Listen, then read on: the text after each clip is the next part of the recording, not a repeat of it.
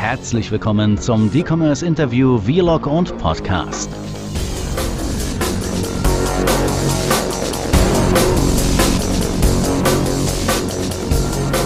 Herzlich willkommen, Sebastian Blum. Sebastian, ähm, wir kennen uns schon viele Jahre, können wir gleich mal ein bisschen drauf eingehen, auch über unsere Vergangenheit. Stell du dich doch mal ein bisschen vor. Ja, mein Name ist Sebastian Blum. Ich bin Baujahr 1978 aus den wilden 70ern. Bin ähm, gebürtiger Wolfenbüttler, bin seit über 20 Jahren als Unternehmer tätig und habe unter anderem ein Hosting-Unternehmen mit aufgebaut, die Profihost AG, und habe dann vor zwei Jahren nochmal quasi den Neustart gemacht, ähm, alles verkauft und jetzt die Epic Work AG gegründet und bin nebenbei auch so ein bisschen, ich sag mal, Investor im Bereich äh, Angel Investments und so weiter. Mhm. Ja, genau da haben wir uns kennengelernt bei der Profi-Host. Äh, Agi, da war ich damals noch bei Shopware gewesen, also ne, durchaus äh, beide bewegte Vergangenheiten hier hinter uns gedacht, da haben wir uns, glaube ich, kennengelernt. Ähm, jetzt hast du gesagt, vor zwei Jahren nochmal neu durchgestartet mit der Epic Work. Erzähl ja. doch mal, was, was ist das, was macht ihr? Ich kann dir mal erzählen, wie ich überhaupt drauf gekommen bin. Ja, fang doch so an, genau. Also ich saß in einem Flugzeug über dem Atlantik ohne Internet und habe mir die Frage gestellt, Sebastian, du bist jetzt so und so alt, ich wurde da gerade 40, aber das war nur Zufall. Was willst du noch machen in deinem Leben? Also die Sinnfrage. Und habe dann gesagt, na ja, noch 20 Jahre im IT-Business und Hosting. Ich bin ja kein Techniker. Ähm, da habe ich gesagt, nö. Und wenn ich was ändern möchte, habe ich in dem Moment beschlossen, dann muss ich es aber bald machen und nicht erst in 15 Jahren. Und da war eben die Idee geboren, etwas Neues zu machen. Und mir war auch schon klar, was es sein wird. Und zwar das Thema Arbeitgeberattraktivität. Wie kann man ein Unternehmen so aufstellen, dass man Bewerber bekommt, dass man äh, die Kündigungsquote sinken äh, lässt und dass man im Prinzip glückliche Mitarbeiter hat. Das war so mein Kernthema. Das habe ich aber historisch von der Profihost AG mitgenommen, weil das war das Thema der letzten drei Jahre, wo ich quasi dort ähm, tätig war. Das heißt, du hast ja schon ein bisschen bei Profihost angefangen, ja auch das zu leben, ne? was, was du später dann auch propagierst für andere. Ihr seid ja auch äh, habt da, glaube ich, nochmal ganz, äh, ganz neu durchgestartet. Das hat man zumindest von außen so ein bisschen mitbekommen. Genau, wir hatten im Prinzip ein riesiges Dilemma, könnte man sagen, was wahrscheinlich äh, fast alle IT-Dienstleister hatten oder haben. Ähm, wir haben einfach keine Bewerbung gekriegt oder wenig. Mhm. So, und das Grundproblem war eben, dass die Konkurrenz eben alle möglichen Mittelständler auf einmal wurden. Was ist ich, ne, VW Nutzfahrzeuge hier in Hannover oder eine TUI Infotech oder, oder, oder. Und uns kannte keiner, wir waren nur B2B und wir hatten im Prinzip keine Marke. Mhm. Und das war so die Ausgangslage und das war wie so eine Situation, wo wir im Prinzip gesagt haben, wie kommen wir denn da raus? Und da haben wir für uns beschlossen, dass wir im Prinzip ähm, das Unternehmen komplett neu aufstellen. Ja. Was, was bedeutet neu aufstellen? Kannst du mal so ein paar Beispiele nennen? Ich meine, ich fand das sehr interessant von außen, aber ich glaube, man mhm. muss das ein bisschen mal mit, mit Beispielen unterfüttern, bevor wir dann mhm. kommen, was ihr heute macht, weil es ist, glaube ich, diese Transformation und was ihr erreicht habt von wo ihr kamt und äh, wo du dann warst oder wo ihr wart, als zu dem Zeitpunkt, wo du ausgestiegen bist. Genau, also wir haben das Unternehmen im Prinzip, äh, was heute alles gang und gäbe ist, Thema Purpose, Thema Sinn der Arbeit, Werte, wertegeführte Unternehmen ähm, und so weiter, Führungskultur.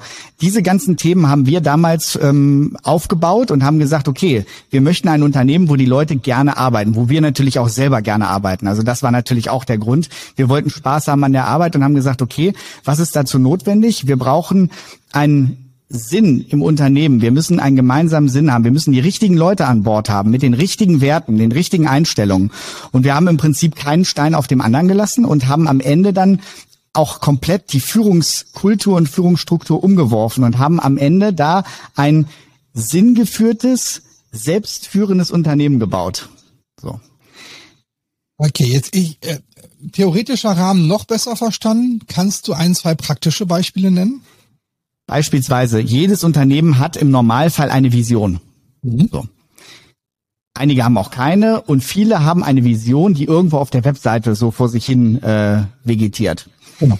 Und wir haben eben gesagt, okay, wenn ich jetzt die Leute aber aus ihrer Motivation heraus mit anlocken möchte, wenn ich sagen möchte, ich mache etwas ganz Tolles, dann brauche ich eben auch eine Vision und einen Sinn, der wirklich von allen getragen wird, der wirklich greift.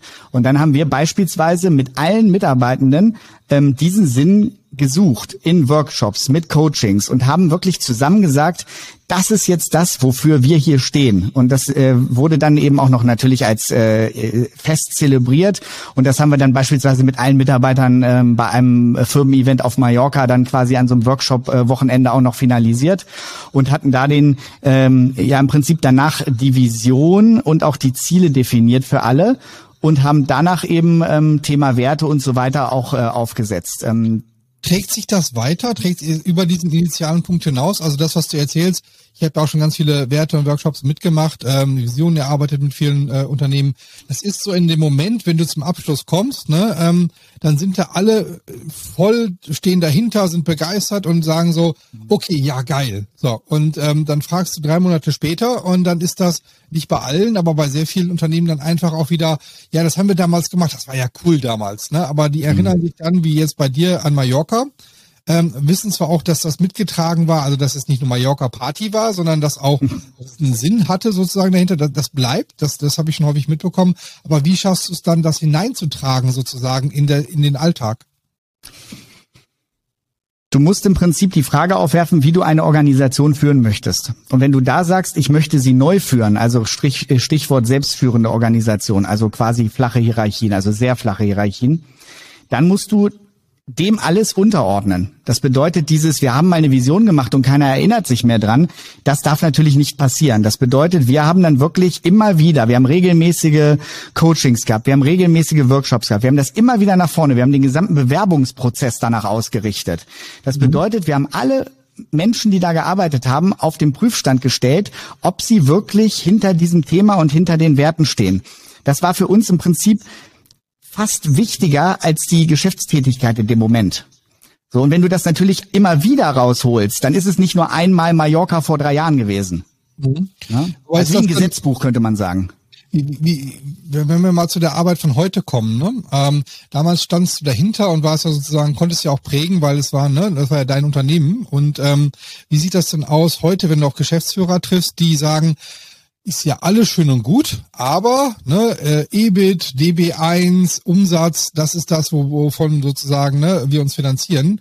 Und jetzt kommst du an mit ähm, philosophischen Fragen, mit, äh, ne, mit auf einer ganz anderen Ebene, die zwar Werte getrieben ist, aber Werte nicht in, in Form von Zahlen und Umsatz, sondern Werte auf, ähm, ich lege Wert auf meine Mitarbeiter, äh, ne, Human Resources, ne, so in den Vordergrund nochmal zu stellen, dadurch identifizieren sich ja die meisten Unternehmen. Ne? Also viele wissen ja gar nicht, wie wertvoll das ist und, und akzeptieren tatsächlich auch noch den Weggang eines Mitarbeiters, ohne sich vorher Gedanken zu gemacht zu haben, naja, was kostet mich es, einen neuen Mitarbeiter auf den Stand zu bringen, was an äh, sozusagen was einer kostet, der geht und warum geht der? Also es ist so eine, ist ja auch ein Mind Change, oder? Du musst dir vor allen Dingen mal angucken, wenn du, wenn du gerade von den ähm, zahlengetriebenen Excel-Menschen sprichst. Ja. Das ist ja prinzipiell nicht schlecht, sondern es ist ja sehr wichtig, dass man das auch macht, weil am Ende des Tages werden davon natürlich auch äh, die Rechnungen bezahlt und die Löhne und wie auch immer. Ne? Aber du musst eben auch gucken, wo Werte quasi verloren gehen. Und ich meine jetzt nicht Werte im Kulturbereich, sondern Werte im Zahlenbereich. Will heißen, ähm, Mitarbeitende, die eigentlich innerlich gekündigt haben. Die mhm. habe ich auf der Payroll, die bringen aber nicht ihren Beitrag. Das sind das ist eine, eine riesige, du hast fast 50 Prozent, die innerlich gekündigt haben in Standardunternehmen. Die sind einfach da, die haben nicht gekündigt, die haben sich damit arrangiert. Mhm. Und wenn du das runterbrichst, was dich das kostet oder unbesetzte Stellen oder andere Sachen, das kannst du alles kalkulieren und da wird dir schwindelig, wenn du das machst. Das heißt, die andere Rechnung zu sagen, wir wollen die richtigen Leute ansprechen, wir wollen die Leute, die dabei sind, wirklich mit 100 Prozent haben, dass die an Bord sind und die Leute, die eben nicht richtig dabei sind, die möchten wir eben auch gerne zu einem anderen glücklichen Platz begleiten, der aber nicht bei uns war. So. Und da haben wir festgestellt, als Beispiel jetzt mal, durch diesen Prozess haben einige Kollegen ihre eigene Sinnfrage gestellt. Und da kam beispielsweise bei einem Kollegen raus, dass er gesagt hat, ich möchte eigentlich gar nicht das tun, was ich hier tue, sondern ich möchte, es war glaube ich Altenpflege, einen Beruf in der Altenpflege anstreben. Das kam da raus. Das haben wir mit ihm, Persönlichkeitsentwicklung und so weiter. Der hat uns dann total glücklich verlassen. Uns ist aber auch klar gewesen, der hätte nie das Commitment gegeben, um wirklich eine Spitzenleistung abzurufen. Und so kann man natürlich dann auch rechnen. Und da haben wir natürlich gesagt, wir wollen lieber die Leute haben, die Feuer und Flamme sind und sich am besten bei uns bewerben aus einer Festanstellung und sagen, ich will aber zu euch. Ich kann, ähm, ich, ich kann dem nur beipflichten. Ich habe auch in, äh, in den verschiedensten Teams, die ich die letzten Jahre geführt habe, äh, am Anfang immer äh, wurde ich von außen komisch beäugt, wenn man so Dinge gemacht hat für das Unternehmen oder für das Team und sozusagen ne, das Team über alles und ja, das sind nicht nur Menschen, äh, die man irgendwie hin und her schieben kann und ähm, äh, das, das, es gab immer auch ein äh, ein mehr oder weniger großes Tal, ne, weil dann auf einmal eine geringere Produktivität da war, weil sich alle neu orientiert haben, weil auch Leute dann vielleicht das Team verlassen haben. Dadurch kommt ja auch immer so ein bisschen Unruhe, äh, Unruhe damit rein. Und ähm, am Ende des Tages schaut man dann nach einem halben Jahr, dreiviertel Jahr äh, teilweise schon drauf und dann sieht man, oh, das Team ist auf einmal viel produktiver, da kommt viel mehr raus, da ist, ein, da ist, da ist komplett was passiert. Bloß, also ich weiß das, ich versuche das überall zu etablieren. Ähm, Gibt es dafür auch Methodiken, das vor, ähm, sozusagen das berechnen zu können? Du hast gerade gesagt, man, man kann sowas ja rechnen, ne? aber wie rechne ich aus, wenn oder wie, wie erfahre ich, wie viele von meinen Mitarbeitern haben innerlich gekündigt? Und dann kommt ja noch so eine Angst dazu. Ich habe ja wenn ich jetzt drei, vier loswerde, der Markt ist gerade sehr schwierig. Es ist auch ein absoluter Arbeitnehmermarkt jetzt gerade, zumindest in unserer Digitalbranche, ne? ähm, aber auch in vielen anderen Branchen ist es ein Arbeitnehmermarkt. Ähm, wenn ich jetzt drei, vier Leute, die ja günstig sind, ähm, vielleicht versuche äh, zu begleiten auf einen Weg, der alle glücklich macht, ähm, wie kann ich diese Stellen wieder besetzen? Und das, das muss man ja auch diese, ähm, soll ich sagen, muss ja auch die ähm, das Vertrauen in die Zukunft dann haben, dass das, was du dann tust, ja auch seine Früchte trägt. Also, dass neue Bewerber wieder reinkommen, dass ich die alten Stellen besetzt bekommen habe und so weiter. Das ist ja so ein, du spielst ja schon mit, mit, mit den Grundängsten der Unternehmer momentan, oder? Also, wenn, du hast wenn man ganz, noch nicht ganz ist, ja. Also du hast das, das Wichtigste kam am Ende, natürlich wie immer. Du hast gesagt Ängste. Mhm. Es sind alles, was du genannt hast, Ängste. Also die Angst, dass ein Experte das Unternehmen verlässt und dann das Abendland untergeht. So. Die Angst, dass sich keine mehr bewerben, die Angst, die Angst, die Angst. Also im Prinzip sind das Sachen, die sind vollkommen normal und verständlich, aber das ist zum Teil eben irrational. Und wir haben eben damals festgestellt, wir hatten natürlich genau die gleiche Diskussion, auch damals im Vorstand, was passiert, wenn Mitarbeiter XY weggeht? So, der hat das Know-how und der ist der Superman da in dem Bereich. So, und dann ist das passiert. Und ich sag dir was, es ist gar nichts passiert. So. Also es ist nicht das Abendland untergegangen und wir haben festgestellt, wenn die wenn die unpassenden Mitarbeiter, die bei uns nicht reingepasst haben, wenn die gegangen waren, hat das Energie bei den Leuten entfesselt, die da gewesen sind, teilweise auch in den Teams. Mhm. So, das kannst du natürlich immer schwierig greifen. Ich kann dir aber sagen, wie wir herausgefunden haben, wer der Richtige und wer der nicht Richtige ist. Ja. So.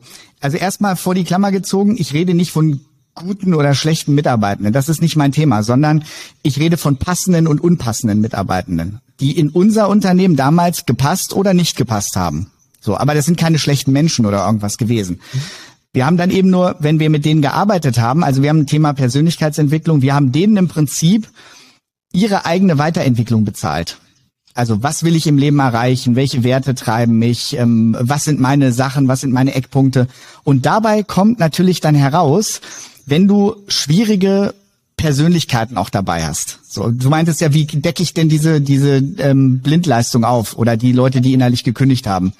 Das kriegst du dann mit, wenn du dich wirklich für die Leute interessierst und ganz dicht an denen dran bist.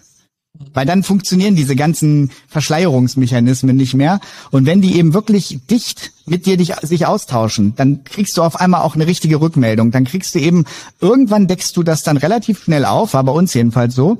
Und dann weißt du, wer ist jemand, der einen Beitrag leistet, wer ist es nicht. Und ist der vielleicht unglücklich? Ist das vielleicht der Grund, warum er das ähm, so macht? Und dann haben wir mit den Leuten im Prinzip ganz offen gesprochen. Wo siehst du das? Siehst du das wirklich bei dem äh, disziplinarischen Vorgesetzten, beim Chef selber oder in der HR-Abteilung? Wo ist dieses ganz nah dran sein? Also in der HR sehe ich es erstmal nicht direkt, weil die sind, würde ich sagen, fast am weitesten weg. Mhm. Beim Chef kommt darauf an, wie groß die Organisation ist. Da würde ich jetzt sagen, ab einer gewissen Größenordnung auch nicht.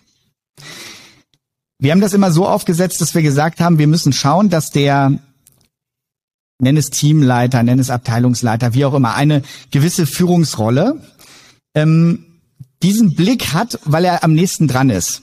Und wir haben natürlich auch das gesamte Team mit ins Boot geholt. Und deswegen hatte ich gesagt, wir haben diese Werte und dieses, wir haben es wie so eine Art Gesetz gemacht, ja. Mhm. Und diese Werte wurden von allen mitgetragen und alle haben auch drauf geguckt, wenn andere Personen diese Werte quasi nicht mitgetragen haben.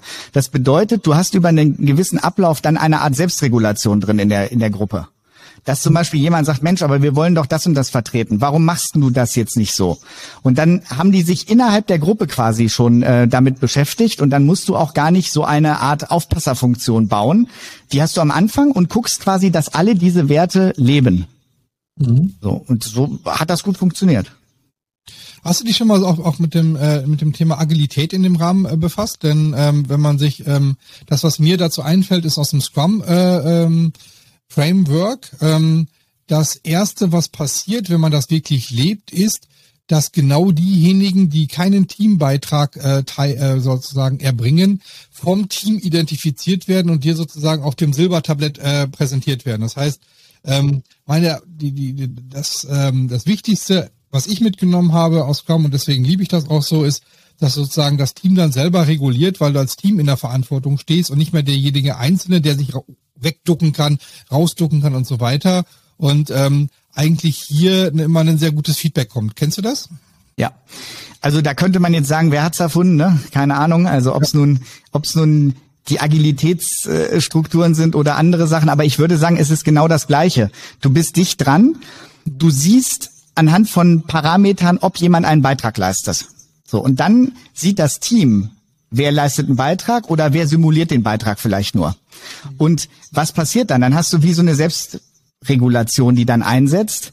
Das heißt, die sprechen im Zweifel denjenigen darauf an, konfrontieren ihn vielleicht mit dem Thema. Und dann passieren zwei erstaunliche Dinge. Du hast Leute, die auf einmal, ich würde mal sagen, wie so eine, wie so eine Aktivierung erfahren, die du auch noch mitnehmen kannst. Das war bei uns immer, wenn ich jetzt so in Prozent rechnen würde, eher die Minderheit. Das waren vielleicht so 10, 20 Prozent maximal. Und die anderen 80 Prozent fühlen sich eher ertappt und waren relativ schnell weg. Mhm. Jetzt kann ich, ähm, ich kann das teilen auch, ähm, was ich aber auch ganz gut finde, ist, dass diese Teams, die dann bleiben, ähm, also ne, gut, dass einige weggehen, finde ich immer äh, richtig, ne? Aus, aus den von dir genannten Gründen jetzt nicht, um sie, ne, weil sie schlechte Mitarbeiter gewesen sind, sondern weil sie halt ähm, nicht zu diesem Team, dem Spirit und den Werten und all dem Ganzen gepasst haben. Und äh, das kann ich durchaus aus meiner Erfahrung auch äh, ganz klar bestätigen. Ähm, dann hast du aber auch immer noch das, das Thema der intrinsischen Motivation. Ähm, lass uns mal äh, darüber äh, reden, denn die kann man, so habe ich es zumindest äh, mal äh, für mich äh, recht überflächlich äh, äh erkannt, ähm, die kannst du jemanden nicht eintrichtern, sondern entweder er hat sie oder er hat sie nicht oder du musst drumherum was bauen, dass er sie bekommen kann. Aber du kannst nicht jetzt sagen, hier, du musst jetzt irgendwie aber begeisterter sein oder du musst dich jetzt irgendwie, ähm, ne? Sondern ähm, das ist ein Thema, was, was mich sehr stark umtreibt, dass du von einem Team, was eigentlich schon sehr gut performt, dann hast du in diesem Team immer noch einen je nachdem, wie du es aufgebaut hast. Ich komme aber fast nie über ein Drittel der Leute hin, äh, hinweg, die dann sagen, die sind intrinsisch motiviert, die wollen, dass das alles weitergeht. Die, sie sagen, ich bewahre nicht nur das und bin glücklich da, wo ich bin, sondern die wollen immer automatisch weitergehen. Die musst du schon fast bremsen. Wie kommt man mhm. an solche Mitarbeiter? Ja gut, da kommst du ja langsam in die Diskussion rein, der ähm, High Performer ähm, und so weiter und so fort. Also da, da will ich gar nicht drauf hinaus. Also ähm, auch bewusst nicht. Also High Performer mhm. werden ja häufig auch wieder, wie viel leistet jemand in einer gewissen Zeit, ne? also so, so Leistungsfähigkeit, da will ich gar nicht drauf hinaus, sondern mhm. eher intrinsische Motivation aus meiner Sicht, ne, äh, kannst mich gerne korrigieren, ist ein Mitarbeiter, der sagt, ich möchte, dass es besser wird, dass es angenehmer wird. Ich habe auch Interesse daran, ähm, ich beschäftige mich vielleicht sogar in meiner Freizeit da, da drin, dass man, wenn man ein YouTube-Video zu meinem Arbeitsthema kommt, schalte ich nicht weg und sage, oh Gott, das ist Arbeit, okay. sondern ähm, ich, äh, ich interessiere mich für das, was ich tue und das jetzt ähm, äh, gar nicht, äh, auch wieder jetzt wieder äh, keine bösen Unkenrufe in Form von, naja, irgendwann muss man auch mal Feierabend haben. Ja, aber ist doch schön, wenn du, ähm, wenn du in deinem Feierabend nicht gestresst bist, wenn dich, äh, wenn sozusagen äh, Kontext äh, auch zu deinem Beruf entsteht. Dann komme ich zum Anfang zurück, wo ich gesagt habe, es geht darum, dass man am Ende rausfindet, was für eine Person im Unternehmen dabei ist. Also was treibt die Person an? Welche Werte? Welche persönlichen Ziele? Und wenn man da es hinkriegt, dass die Personen eine ähnliche Ausrichtung haben, wie auch das Unternehmen und wie die Kollegen, dann hast du genau dieses Phänomen. Das heißt, wenn ich jemanden habe, der da in einer ähnlichen Wertekanon unterwegs ist, dann wirst du genau haben, dass das für ihn im Prinzip sich nicht wie eine Arbeit anfühlt, die seinen Werten oder seinen Zielen entgegensteht, sondern dass er sagt, ich tue das jetzt, aber eigentlich ist es auch mein privater Weg. Ich habe Interesse daran, das zu tun. Also ich, ich vergleiche das immer so ein bisschen mit so, mit so einer Einstellung, wenn ich, wenn ich meinem Hobby nachgehe. Mhm. So, dann bekomme ich in dem Sinne kein Geld dafür, das kostet nur Geld, aber ich gehe mit Leidenschaft hinterher. Ich, ich, ich gebe sogar Geld und ich be beschäftige mich in meiner Freizeit damit, weil es mich einfach antreibt. So, und wenn du eine Sache hast, die jemanden generell antreibt, dann wird er das aus Leidenschaft auch tun, wenn eben diese Sachen übereinander liegen. Mhm. Ich glaube, das sind schon fast äh, sehr schöne, perfekte Abschlussworte. Ähm, ich hoffe, du hast sehr viel Mut gemacht, doch nochmal darüber nachzudenken und nochmal den einen oder anderen Weg zu gehen und den auch, äh, was ich glaube, sehr konsequent auch mal zu verfolgen und das nicht nur als Strohfeuer zu, äh, anzusehen, sondern als kontinuierlichen Prozess. Wer mehr von Sebastian erfahren möchte und dem, was die Epic Work äh, AG macht, ähm, ich verlinke in den Shownotes nochmal äh, eure Webseite, die Kontaktdaten zu dir und bedanke mich. Ich weiß, wir könnten jetzt auch noch locker zwei Stunden weiterreden, aber umso spannender ja hoffentlich, dass die Leute mit dir noch weiterreden können. Bedanke mich für das Gespräch mit dir, Sebastian. Dietmar, es war mir wie immer eine Freude. Sehr gerne. Danke. Dankeschön. Wir hoffen, Ihnen hat diese Folge gefallen. Vergessen Sie nicht, uns zu abonnieren. Wenn Sie noch mehr Spannendes zu diesem Thema erfahren möchten, bestellen Sie noch heute den Bestseller Digitale Revolution. Bis zum nächsten Mal, euer E-Commerce-Blog.